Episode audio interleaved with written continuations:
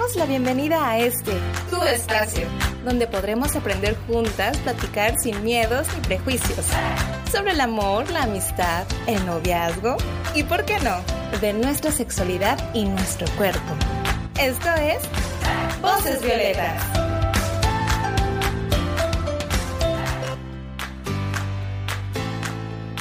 Hola, bienvenidas a Voces Violetas, un espacio para ti, un espacio para todas. Esta es una producción de Gobierno del Estado a través del Instituto Colimense de las Mujeres, apoyado por Indesol en su programa PAIMEF. Yo soy Sirenia González y me encuentro con... Hola, yo soy Claudia Montes. Hola, Lina Contreras. Y bueno, esta es nuestra primera emisión de Voces Violetas. Nos sentimos muy contentas por estar grabando esta primera emisión. ¿Cómo se sienten ustedes?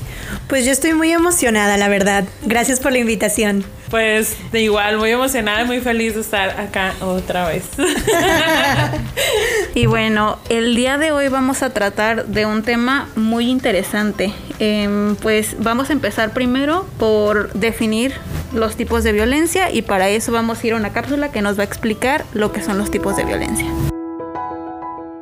¿Sabías que? La violencia contra las mujeres y niñas se manifiesta de muchas maneras. Ninguna de ellas debe ser tolerada y mucho menos naturalizada. Para erradicarla es importante identificarla. En la ley de acceso a las mujeres a una vida libre de violencia se garantiza la igualdad jurídica entre hombres y mujeres, el respeto a la dignidad humana, la no discriminación y la libertad de las mujeres. En esta ley se definen los tipos de violencia, los cuales son psicológico, físico, económica, patrimonial y sexual. Estos diferentes tipos nos ayudan a visibilizar que la violencia no solo nos deja marcas físicas. Recuerda que no estás sola y ante cualquier situación de violencia te invitamos a que te comuniques a la línea Mujer 075 del Instituto Colimense de las Mujeres que está disponible para ti las 24 horas del día, los 7 días de la semana.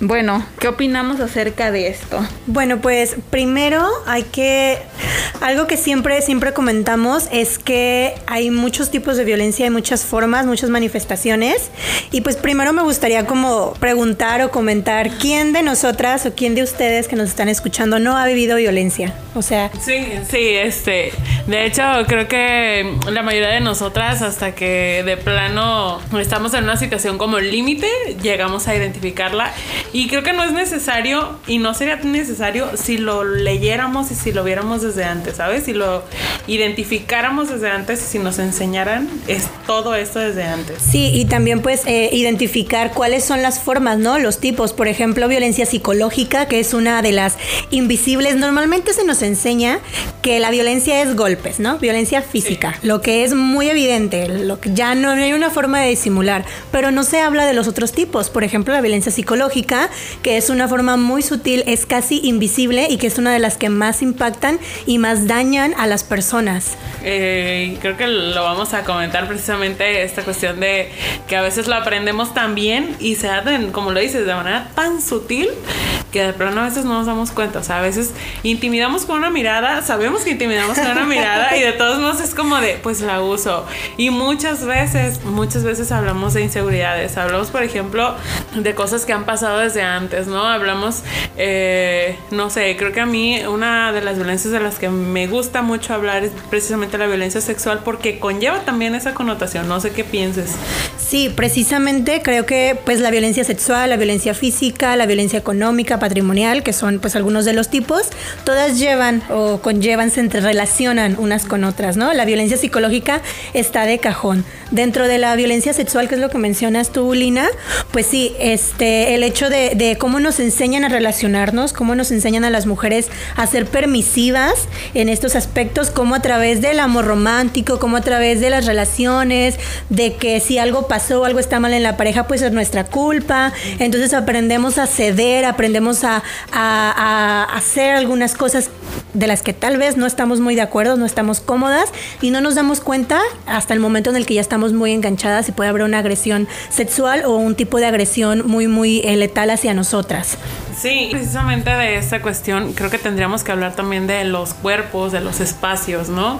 O sea, el primer cuerpo, el, primer espacio, el primer territorio que tendríamos que reconocer como nuestro sería nuestro cuerpo.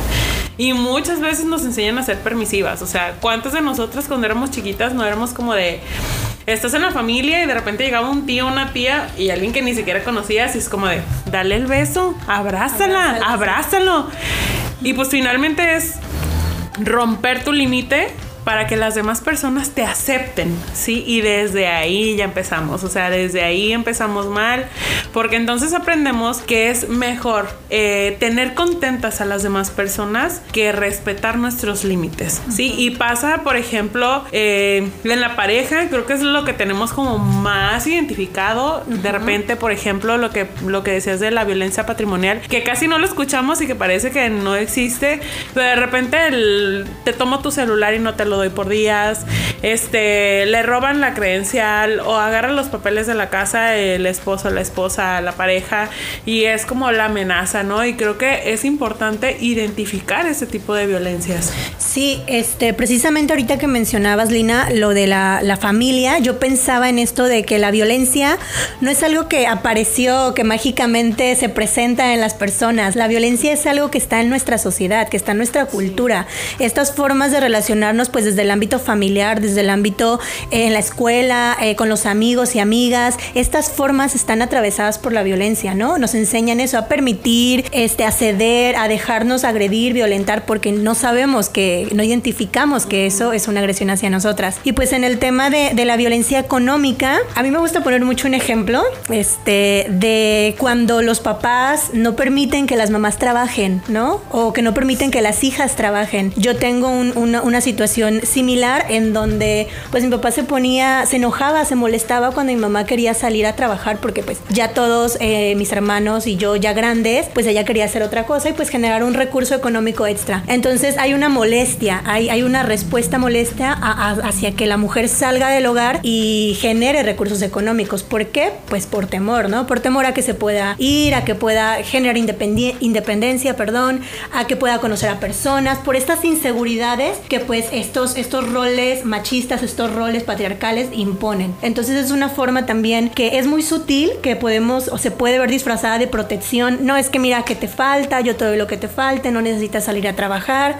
pero que al fin de cuentas pues es una, es una forma de violencia hacia nosotras. Sí, y fíjate que es algo que es súper interesante porque no es solamente, o sea, hablando de violencia económica, no hablamos solamente de dinero per se, o sea, no es solamente el dinero. El dinero en una sociedad capitalista como la que vivimos, el dinero es poder. Y cuando hablamos de violencia, hablamos de juegos de poder, ¿sí? ¿Quién puede más? ¿Tú o yo? O sea, es, en, cuando hablamos, por ejemplo, de violencia sexual, es imponerse sobre la otra persona. Cuando hablamos de violencia, creo que tendría que quedarnos muy claro que este sistema patriarcal, este sistema que además de patriarcal es capitalista, primero nos acomoda por jerarquías hombres arriba, o sea, y, y, hay que hablarlo claro sin tapujos, o sea, los hombres han tenido muchas, muchas, muchas ventajas en esta sociedad y eso ya los pone, o sea, ya, ya genera una jerarquía donde hombres tienen un pasito más adelante o tres pasitos más adelante y nosotras vamos corriendo detrás, ¿no? Entonces, creo que tendremos que hablar de esto de las jerarquías y del ejercicio de poder. Y creo que será muy bueno que nosotras que escuchamos y que nosotras que estamos hablando también,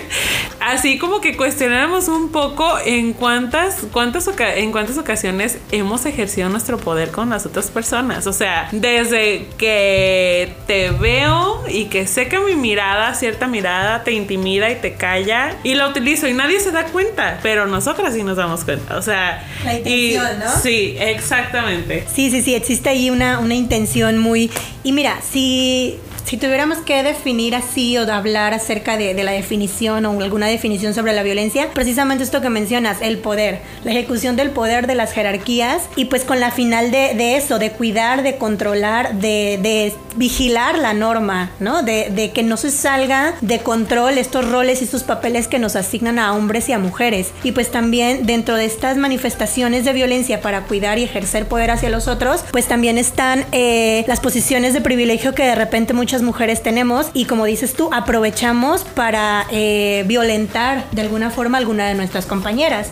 O sea, hay que reconocer esta, esta intersección entre pues género, pero también entre raza, entre color de piel, entre nivel educativo, o sea, cómo diferentes, desde diferentes niveles se violentan a las personas, a las mujeres, a la comunidad LGBT y cómo también nosotras podemos violentar en algún sentido a, una persona. Sí, a mí algo que me gusta mucho es precisamente hacer este ejercicio y lo hacemos más en lo privado porque es donde nadie te juzga y no nadie te escucha, ¿no? Pero es muy bueno hablarlo con las demás, eh, con las demás amigas, con el grupo de amigas, con el grupo, con tu familia, o sea, con mujeres de tu familia. Yo lo hablo de mujeres porque en mi caso, pues, convivo más con mujeres. Y entonces cuando hablamos precisamente de cómo nos relacionamos entre nosotras, pues llevamos estas relaciones completamente heteropatriarcales en donde hay un territorio de conquista y la otra persona tiene que someter hasta conquistar y lo llevamos a todas las relaciones. Entonces habría que pensar cuántas veces en lo oscurito y calladitas hemos violentado,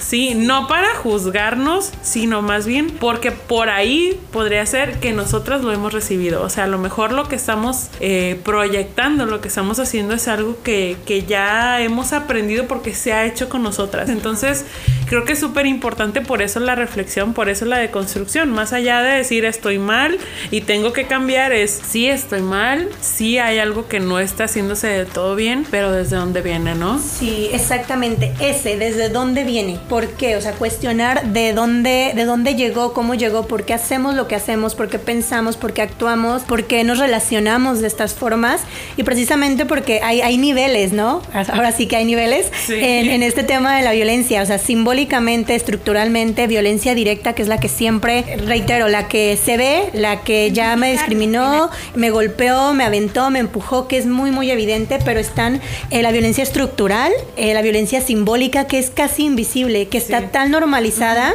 que pues no nos damos cuenta de dónde viene, de estas estructuras pues patriarcales, eh, neoliberalistas, capitalistas, que, que nos impulsan, que nos mueven y que nos van jalando hacia allá. Chicas, ¿en qué momento creemos que es importante pedir ayuda? Uy, pues desde... Mira, yo... Eh, yo diría que pues hay una herramienta muy, muy, muy, muy chida, la verdad, el violentómetro que nos ayuda a identificar desde las primeras manifestaciones como un empujón, un pellizco, este, un jalón y ya va, escalando. Yo, yo personalmente creo que desde, desde ahí, desde ahí, desde que ya identificamos que incluso hay, otra cosa que muchas veces en las parejas nos, cuando exponemos que estamos molestas o cuando exponemos una incomodidad, se nos tacha de exageradas, se nos minimiza. Eso es el pan de cada día. Estás loca, eres una exagerada, no es para tanto, dramática, entre otras cosas. Entonces desde ahí ya hay una señal de alerta. Yo, yo en, unos talleres que daba hace tiempo, yo les decía, esto escala porque escala. O sea, empieza con un jaloncito, con una ridiculización en público, con silenciarte, con juzgarte de loca. La ley del hielo. La ley del hielo, eh, el controlar a los amigos que tienes en redes sociales, que eso es algo muy común. Este, y va subiendo, va escalando. Entonces, pues es desde que si ustedes eh, que nos están escuchando en sus relaciones, no nada más de pareja, en sus relaciones también con amistades, porque también es un escenario en donde se puede dar, identifican que ya hay cosas eh, como estas que les mencionaba, desde ya, alejarse y platicarlo con alguien, buscar ayuda. Obviamente, cuando estás en un nivel muy alto, pues es indispensable acudir a los números de ayuda, buscar atención especializada. Sí, y fíjate que, que es como el mensaje ¿no? Hermana, si tú no te sientes cómoda, si en algún momento hay un comentario, una actitud, un algo, algo que no te está cuadrando, no estás loca, no eres una exagerada, no estás viéndolo de otra manera. No, no, de verdad.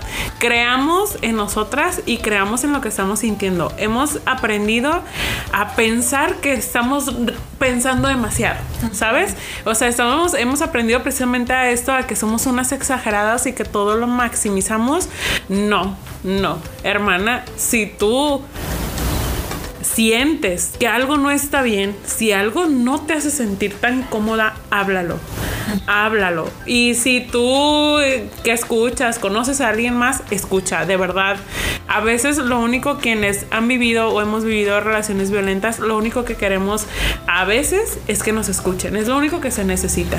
Sí, precisamente esto que mencionas del diálogo es bien, bien importante porque de ahí se, se pueden pues formar redes, formar vínculos y también el, el, diálogo con la pareja, o sea, ahí está otro, otro foco de atención. Sí. Si tú externas eso, tu molestia, tu incomodidad, y no es un diálogo asertivo, no es un diálogo en donde se reconozca lo que tú sientes, donde haya pues precisamente eso, ¿no? Una charla acerca de lo que está pasando, si recibes al contrario rechazos, pues por ahí no es. O sea, por ahí no es y desde entonces se debe parar, se debe alejar y se debe buscar a redes de apoyo, eh, atención psicológica y redes de apoyo, amigas, amigos, gente que está cerca de ti y pues apoyarles, ¿no? Sí. Y bueno, por ello comentarles que está el Instituto Colimense de las Mujeres, que ofrece ayuda psicológica, jurídica y de trabajo social, y tenemos la línea 075. Y bueno, creo que ya es momento de despedirnos, chicas. Muchas gracias a todas las personas que nos sintonizaron desde su casa, coche, oficina o espacio en el que se encuentra. Voces Violetas es un programa del Instituto Colimense de las Mujeres, impulsado por el gobierno del estado de Colima.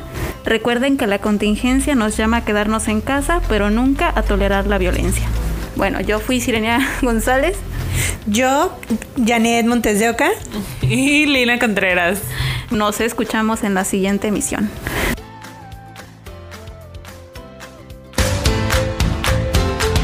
Gracias por sintonizar Voces Violetas, un espacio para ti, un espacio para todas, un lugar para aprender, escuchar y conocernos.